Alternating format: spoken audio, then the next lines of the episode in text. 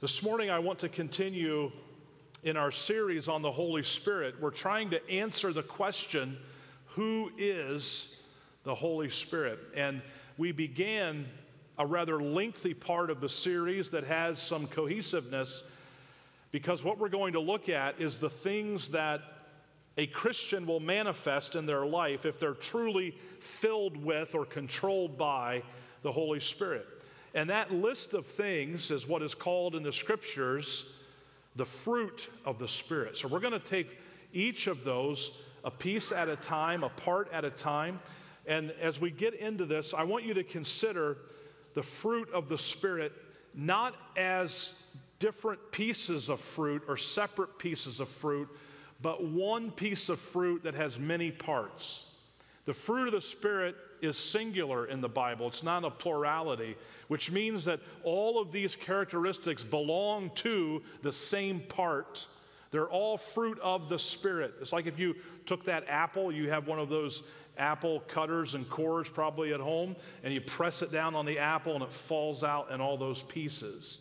That's what the fruit of the Spirit is. It's one piece that has many parts and none of them are negotiable. All of them are supposed to be a part of us as we are controlled by and filled with the Spirit. Now, today we're going to look at this aspect that those who are controlled by the Spirit will manifest joy. Last week we talked about love. Today our theme is joy.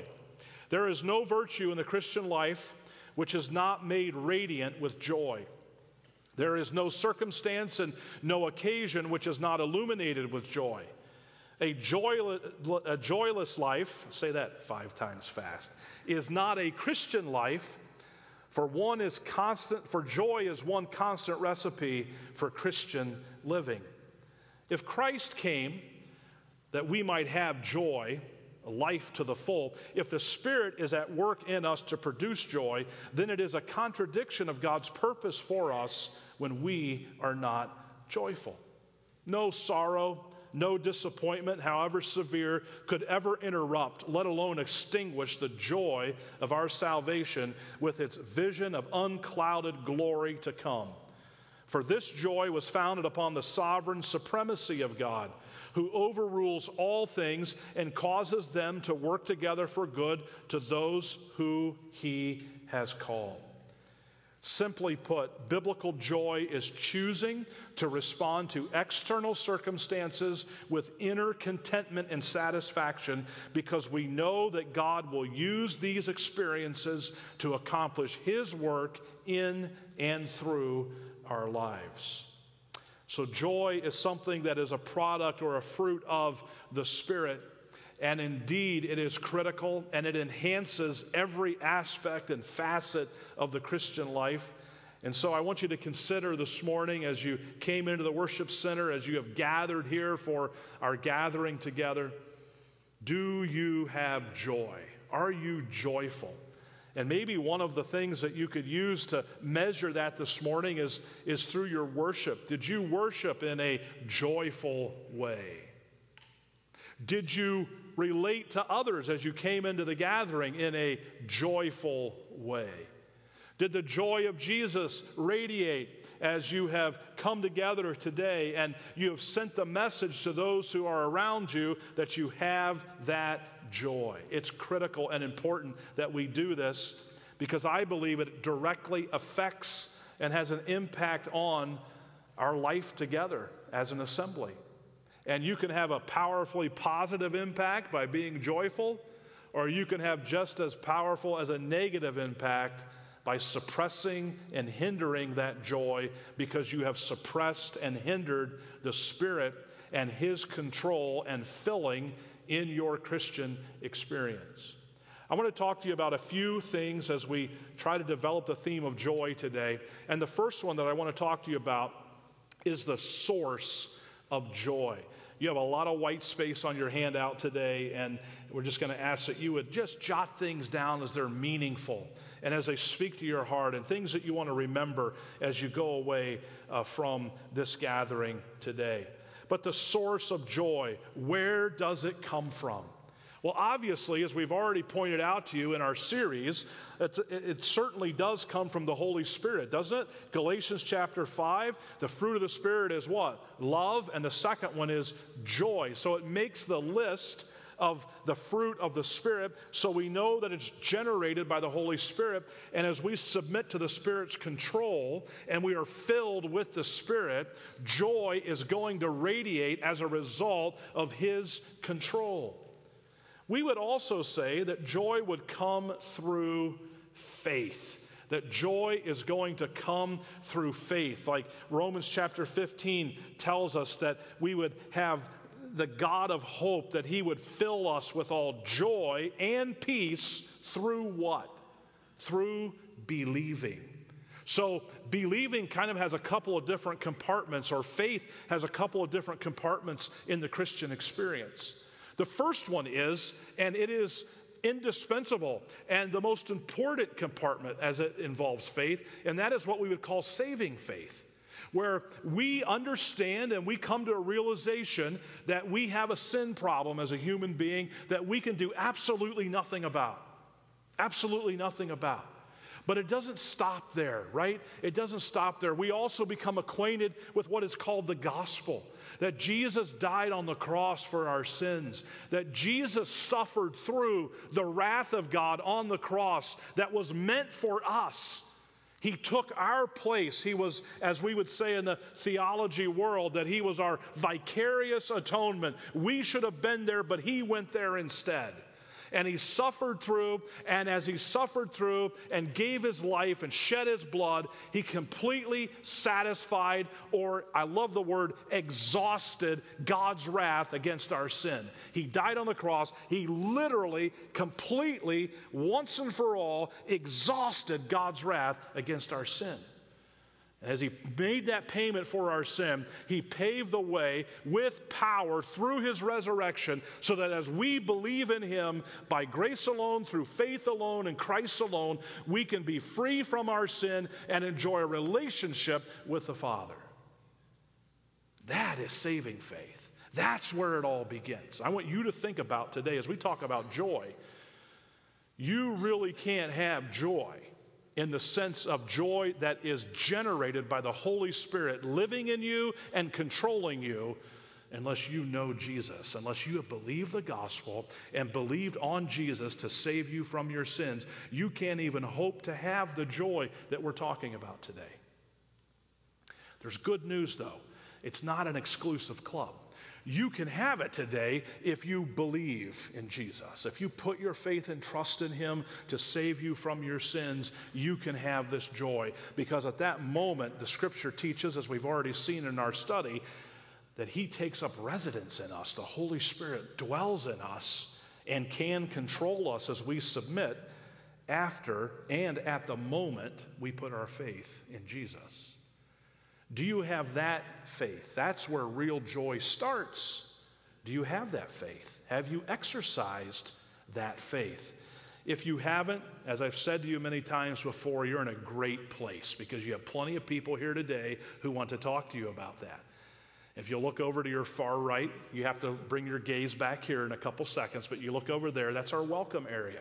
I'm going to be over there after the gathering. If you want to know more about Jesus, stop there before you leave our campus today. We would love to talk to you about it, especially if you have questions. Maybe you're skeptical, maybe you have doubts.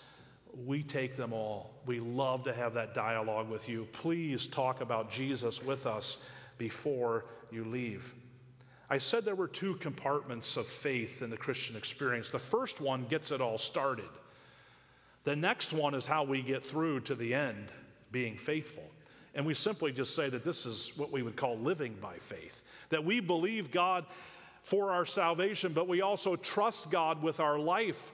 And if we rest in His sovereignty, as we say, and we learn how to trust Him, we can have this joy and peace through believing that will continue through the rest of our life because we're just living in this reality of trusting God with everything that happens in our life. Are we resting there today, or has something pushed us out of that place? Where we're failing or really fledgling to, to trust God with what's happening because what's happening is overwhelming.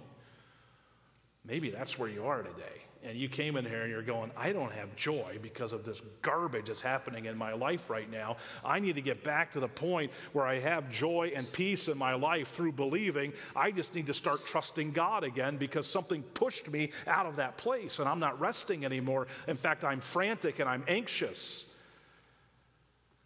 Trust Him.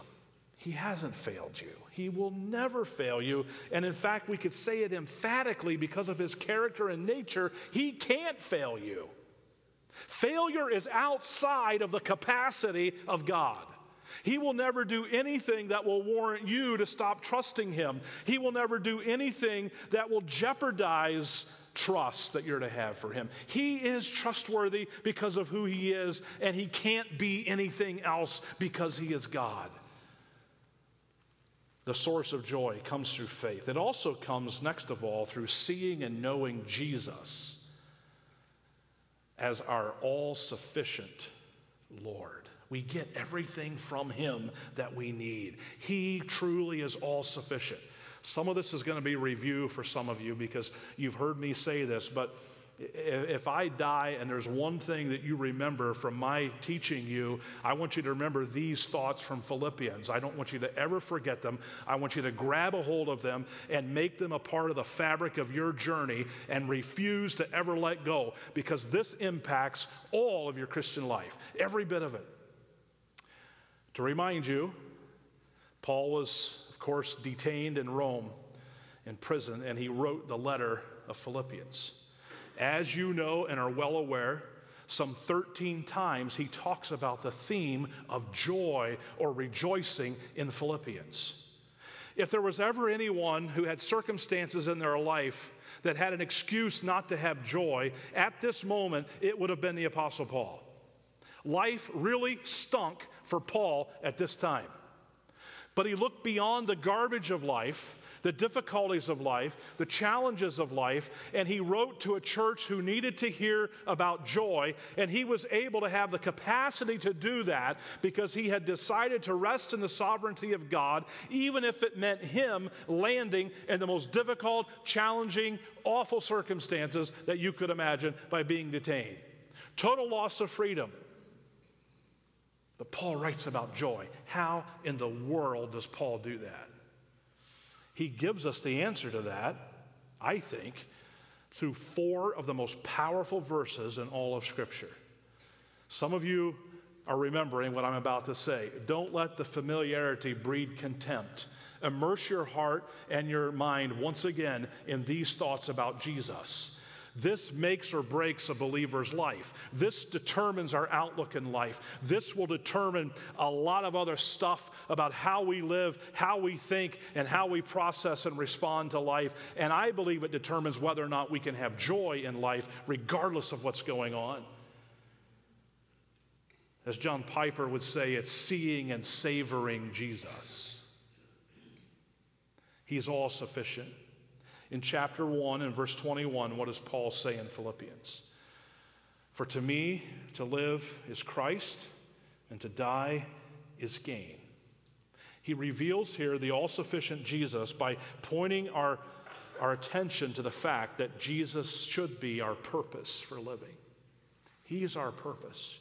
You see, Paul had decided that his freedom was not his purpose for living. Paul had decided that, that, that an absence of hardship in his life was not his purpose for living. Paul wasn't looking to escape. Paul was not looking to escape from prison in order to be happy. He wasn't looking to, to somehow get away from this oppression in order to be happy or to have, to have a, an absence of, of tension and strife in his life. No, he, he had decided that wherever God put him, it was going to be okay because his purpose for living was Jesus. For to me to live is Christ, not my freedom not absence of oppression or difficulty or trial. No, that's not going to define whether or not I have joy. Paul is saying to us, all I need is Jesus to have joy and He truly is the purpose of my life. And He reveals to us another truth here that if this is the way I conduct my life by resting in the all sufficient Jesus, then dying truly is gain. Because I will stand before Him one day. and I will enjoy his presence. And I, I truly will not suffer loss at the judgment seat of Christ if this is my motive. There's another thing here, chapter 2 and verse 5. You know this verse too. Let this mind be in you, which was also in Christ Jesus. Paul points our attention to Jesus and his all sufficiency by reminding us here that Jesus is to be the pattern for the way that we live in all circumstances. And if that's the case, we can have joy no matter what's happening. I can, I can be with Paul in prison and have joy because Jesus is my pattern, and Jesus certainly would have had joy in the difficulty. I can look at the life and ministry of Jesus and see how he endured suffering and make that my pattern. I can also go in the passage in Philippians 2 and see how Jesus is my pattern by the way that he, he submitted to his Father, by the way that he served others, and by the way that he had the proper, humble perspective of a servant of himself. That is truly the pattern that he lays out. And if we adopt that, great joy results as we see and savor and follow Jesus. Chapter 3, verse 14 of Philippians. What else does Paul say? I press on toward the goal to win the prize for which God has called me heavenward in Christ Jesus. There again, the all sufficient Christ, our attention, our gaze is drawn to him because truly Jesus or Christ likeness is the prize of all believers. As they live here, partially, but when they get to heaven, that upward call that this verse talks about are, are the moment we transfer from this life to the next and we're in the presence of God, we will experience perfect Christ likeness for the first time ever. And that will be the best prize that we've ever won. And Paul says, That's what I'm looking toward. I'm living this life for the next life, and I'm trusting Jesus no matter what happens, no matter what circumstance I find myself in, because I'm not trying to win a prize here. I want to win Jesus, perfect Christ likeness there and then. And I'm trusting God to take me there regardless of what's happening. Chapter 4 and verse 13, Paul says, I can do all things through Christ who gives me strength. Here he identifies Jesus, the all sufficient Jesus, as our power. And this is not saying that the believer can do anything and everything that he commands in his prayers or anything and everything that he sets his mind to, that Jesus is just going to be his co pilot and help him get to where he's going. No. Paul talks about some very specific things in this passage, some difficulties and challenges, and also times that didn't have so much difficulty and basically, what he's saying to us is that God gives me the strength through Christ to get through anything that God leads me through because Jesus is my power and my strength. So, I think that's really where true joy comes from. And I really believe that we have to focus on our all sufficient Jesus. There are two other things I want to share with you about the source of joy, too. We've seen the Holy Spirit's involved, our faith is involved, resting in Jesus as being all sufficient is involved, but there's also a joy that comes from cooperative ministry with other believers. 2 Corinthians 1:24, the apostle Paul says, "We work with you for your joy.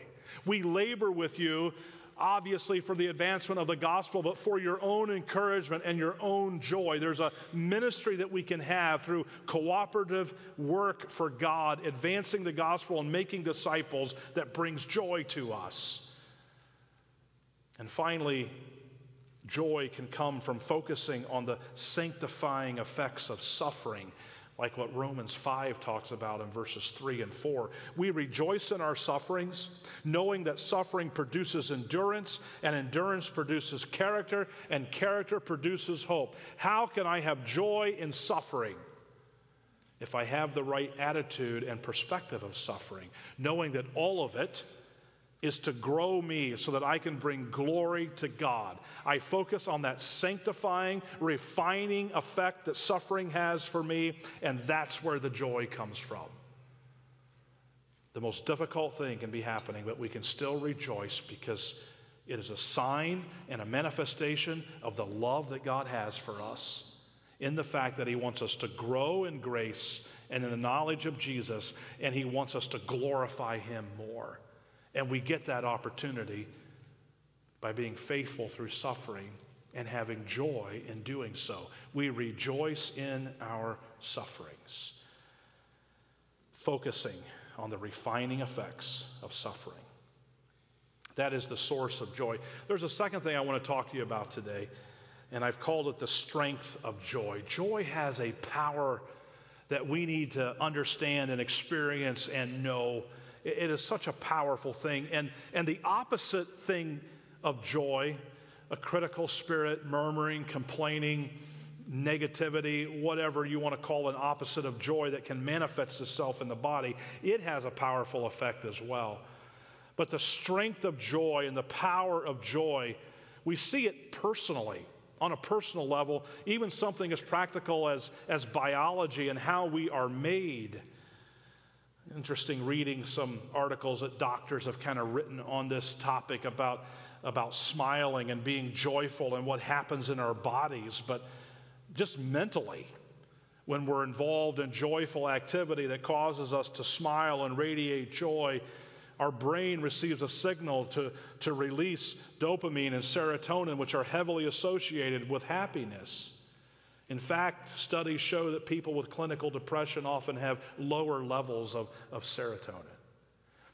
We're not getting deep into the medical field. There are those of you who could speak more intelligently to this than I can this morning, but it's interesting to me that joy has a, a mental effect on us as believers, and it's powerful. As a result of this, it can also affect our circulatory system because it will respond in a particular way to emotions as a result of signals from our brain, which are healthy for us. Even our nervous system is said to be affected by this.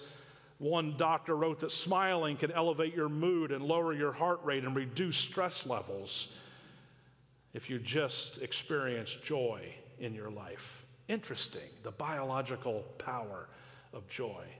Well, obviously, we're in church, so we're going to talk about the spiritual side of this too. This isn't a, a, medical seminar, but the spiritual aspect corporately. I just want to talk about our corporate life together as we come together. How can we experience the strength of joy? Well, we have to protect ourselves when we come together in a group. We have to be careful with those who refuse joy in their life who are constantly negative and critical and murmuring and complaining, who, who just refuse to experience and live out the joy of Jesus in their life. Why do we have to be careful and not allow that to corrupt us? Well, 1 Corinthians 15 reminds us of that. It has a simple statement there within a context, but it says, Bad company ruins good morals. Who you invest time with and their attitude matters. You know as well as I do, it's happened to me, right? You're in a great mood. And, and I know joy isn't totally about mood, but things are great, right? You're, you have joy, you're, you're totally uh, excited, you're, you're, you're, you're joyous, everything's going along fine, and then somebody calls, and all they want to do is complain to you.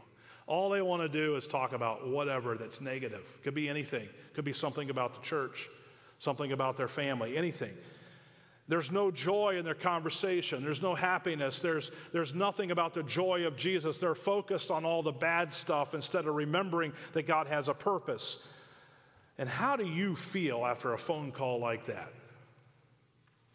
Usually not very good, right? It affects you. If you have negative influences in your life who refuse the joy of Jesus and want to focus on the negative side of all the things that are happening rather than trusting God and resting in Him, it can have a powerful impact on you. And over time, you can find yourself being just like that. Be careful. Be careful. You know, these people who, who lack joy often become angry Maybe that's the opposite of joy for them. And as we relate to them and as they are in our lives, let's not forget Proverbs 15. A soft answer turns away wrath, but a harsh word stirs up anger. I've found often in ministry that those who lack joy are often the ones who speak the harsh words that stir up anger in others. They're not joyful, they're not resting in their joyfulness and it's like throwing gas on a fire. They're just quick to speak the harsh word That's a power that we need to make sure that we don't allow to affect us in a negative way. And we put out that fire by answering softly to them and not allowing their negativity to affect us. Otherwise, we're going to lose our joy as well, and we'll be speaking just like them. Ephesians 4:29 reminds us of this. Let no corrupting talk come out of your mouths. Nothing that corrupts. So you, you've seen the corrupting effect of a lack of joy. I can completely destroy any unity in a group if I don't have joy. I can be harsh and full of anger. I can, I can speak things negatively, and it will corrupt those around me. But if we will guard our hearts, let no corrupting talk come out of your mouth, but only such as is good for building up as it fits the occasion, that it may give grace to those who hear. Let us speak joyfully. Let us speak and let it bring life to people rather than death and destruction and discouragement. Joy is powerful, there is great strength in it, but there's also a negative impact that can be experienced if it escapes us and we give into things, a lifestyle that is not joyful. As we come to the close of our study, there's one more compartment I want to talk to you about, and that is the signs of joy, the things that are connected to joy. We could even call these things the things that bring about joy. I think it kind of works both ways as, as we do this. What do we need? What are the things that we need to look for in our own lives so that we can see if we have joy. We can, we can cultivate joy in our own hearts and lives. What do we need? Well, the first thing I want to speak to you about is understanding and obeying God's word. Understanding and obeying God's word. Psalm chapter 19 and verse 8 says, The precepts of the Lord are right, making the heart glad. The command of the Lord is radiant, making the eyes light up. If I have joy in my life, it's got to be because I have a good relationship with the scriptures and they are making my heart glad. Psalm 119, 111 says, I have your decrees as a heritage forever, the very words of God. Indeed, they are the joy of my heart. Truly powerful.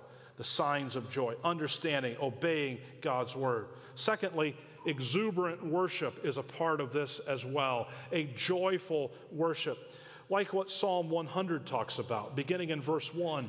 Let the whole earth shout triumphantly to God. Serve the Lord with gladness. Come before him with joyful songs. Acknowledge that the Lord is God. He made us and we are His, His people, the sheep of His pasture. Enter His gates with thanksgiving and His courts with praise. Give thanks to Him and bless His name. For the Lord is good and His faithful love endures forever, His faithfulness through all generations. If you have the joy of God in your life, the joy of the Spirit, exuberant worship is the most natural thing that you can do. If that isn't a part of your life, you need to do a joy check in your life today and, and get whatever it is that's not right, get it right with God and joyfully worship Him. You're also going to find that trust in trials is connected to this too. And if we don't have that, it could be that we don't have this joy that God wants us to have. Look at James 1, verse 2. Consider it a great joy. This was read for us earlier. My brothers and sisters, whatever you experience various trials, because you know that the testing of your faith produces endurance, and let endurance have its full effect, so that you may be mature and complete, lacking nothing. Trust in trials. If you have that capacity, truly, you will have the joy of the Lord. And then there's a gathering with gladness that we see in Acts chapter 2 in the early church that is a sign that people had joy.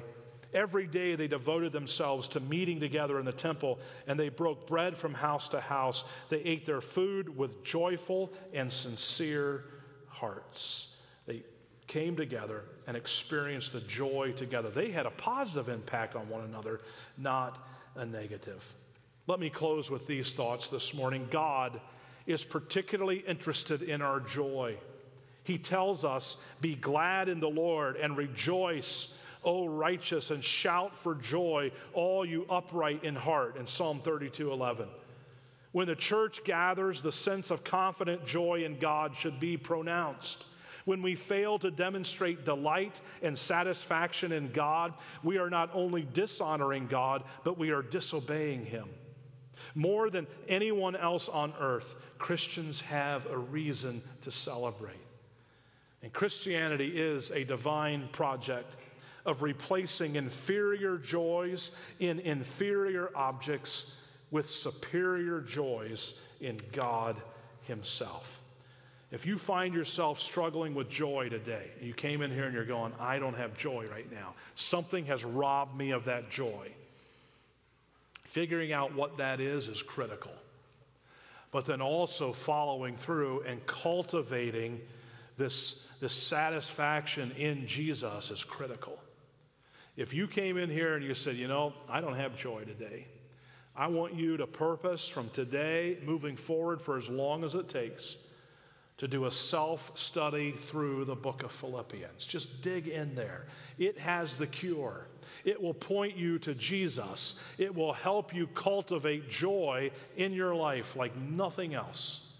Satisfaction in and through Jesus. And learning to rest there will certainly bring you joy. Can we just bow our heads and close our eyes for a few moments? I want you to think about what's going on in your heart and in your mind right now. I want to go back to earlier in our time together when I talked about the two, the two aspects of faith and believing. The first one is, is truly putting faith and trust in Jesus for salvation from sin. I want everybody to think about whether or not that has happened in their life. Have you exercised that faith in Jesus to save you from your sins? Have you been saved from your sins? It's okay to not understand that fully or to have it all figured out, but if your answer is no, we want to have an opportunity to speak with you today. Don't leave here without stopping and talking to us today. And believers, what about you? Are you trusting God today? Do you have joy because of your trust? Or are you lacking it because something has pushed you out of that place in your life? You're anxious, maybe angry, or maybe some other negative emotion that has robbed your joy, and it comes back to not trusting God with what's going on. If you would say, as a believer this morning, Pastor, just remember me in your closing prayer. I'm not going to call your name, but I would just like to remember you. God spoke to me about joy this morning. Pray for me this morning. Just let me know that by raising your hand quickly. Anybody like that? All right, we've got hands all across the worship center. Anybody else? Just wait a moment if you want to be included. Thank you. God, we bring all of these before you who, uh, to whom you've spoken about joy. We don't know what's happening what's going on or why. But God, I ask that you would reveal to them very powerfully and clearly what's needed in their life. Help them to apply your all sufficiency to their life. May they be truly satisfied in you. And God, help them to know what they need to do to get there. If they need help, I pray that you would encourage their hearts to seek that out, that their needs would be met and that you would be glorified in these things. Father, for those who need to trust in Jesus to save them, I just ask that you would draw them today. May they put their faith in you and know what it is to be free from the penalty of their sin. We thank you for our time together.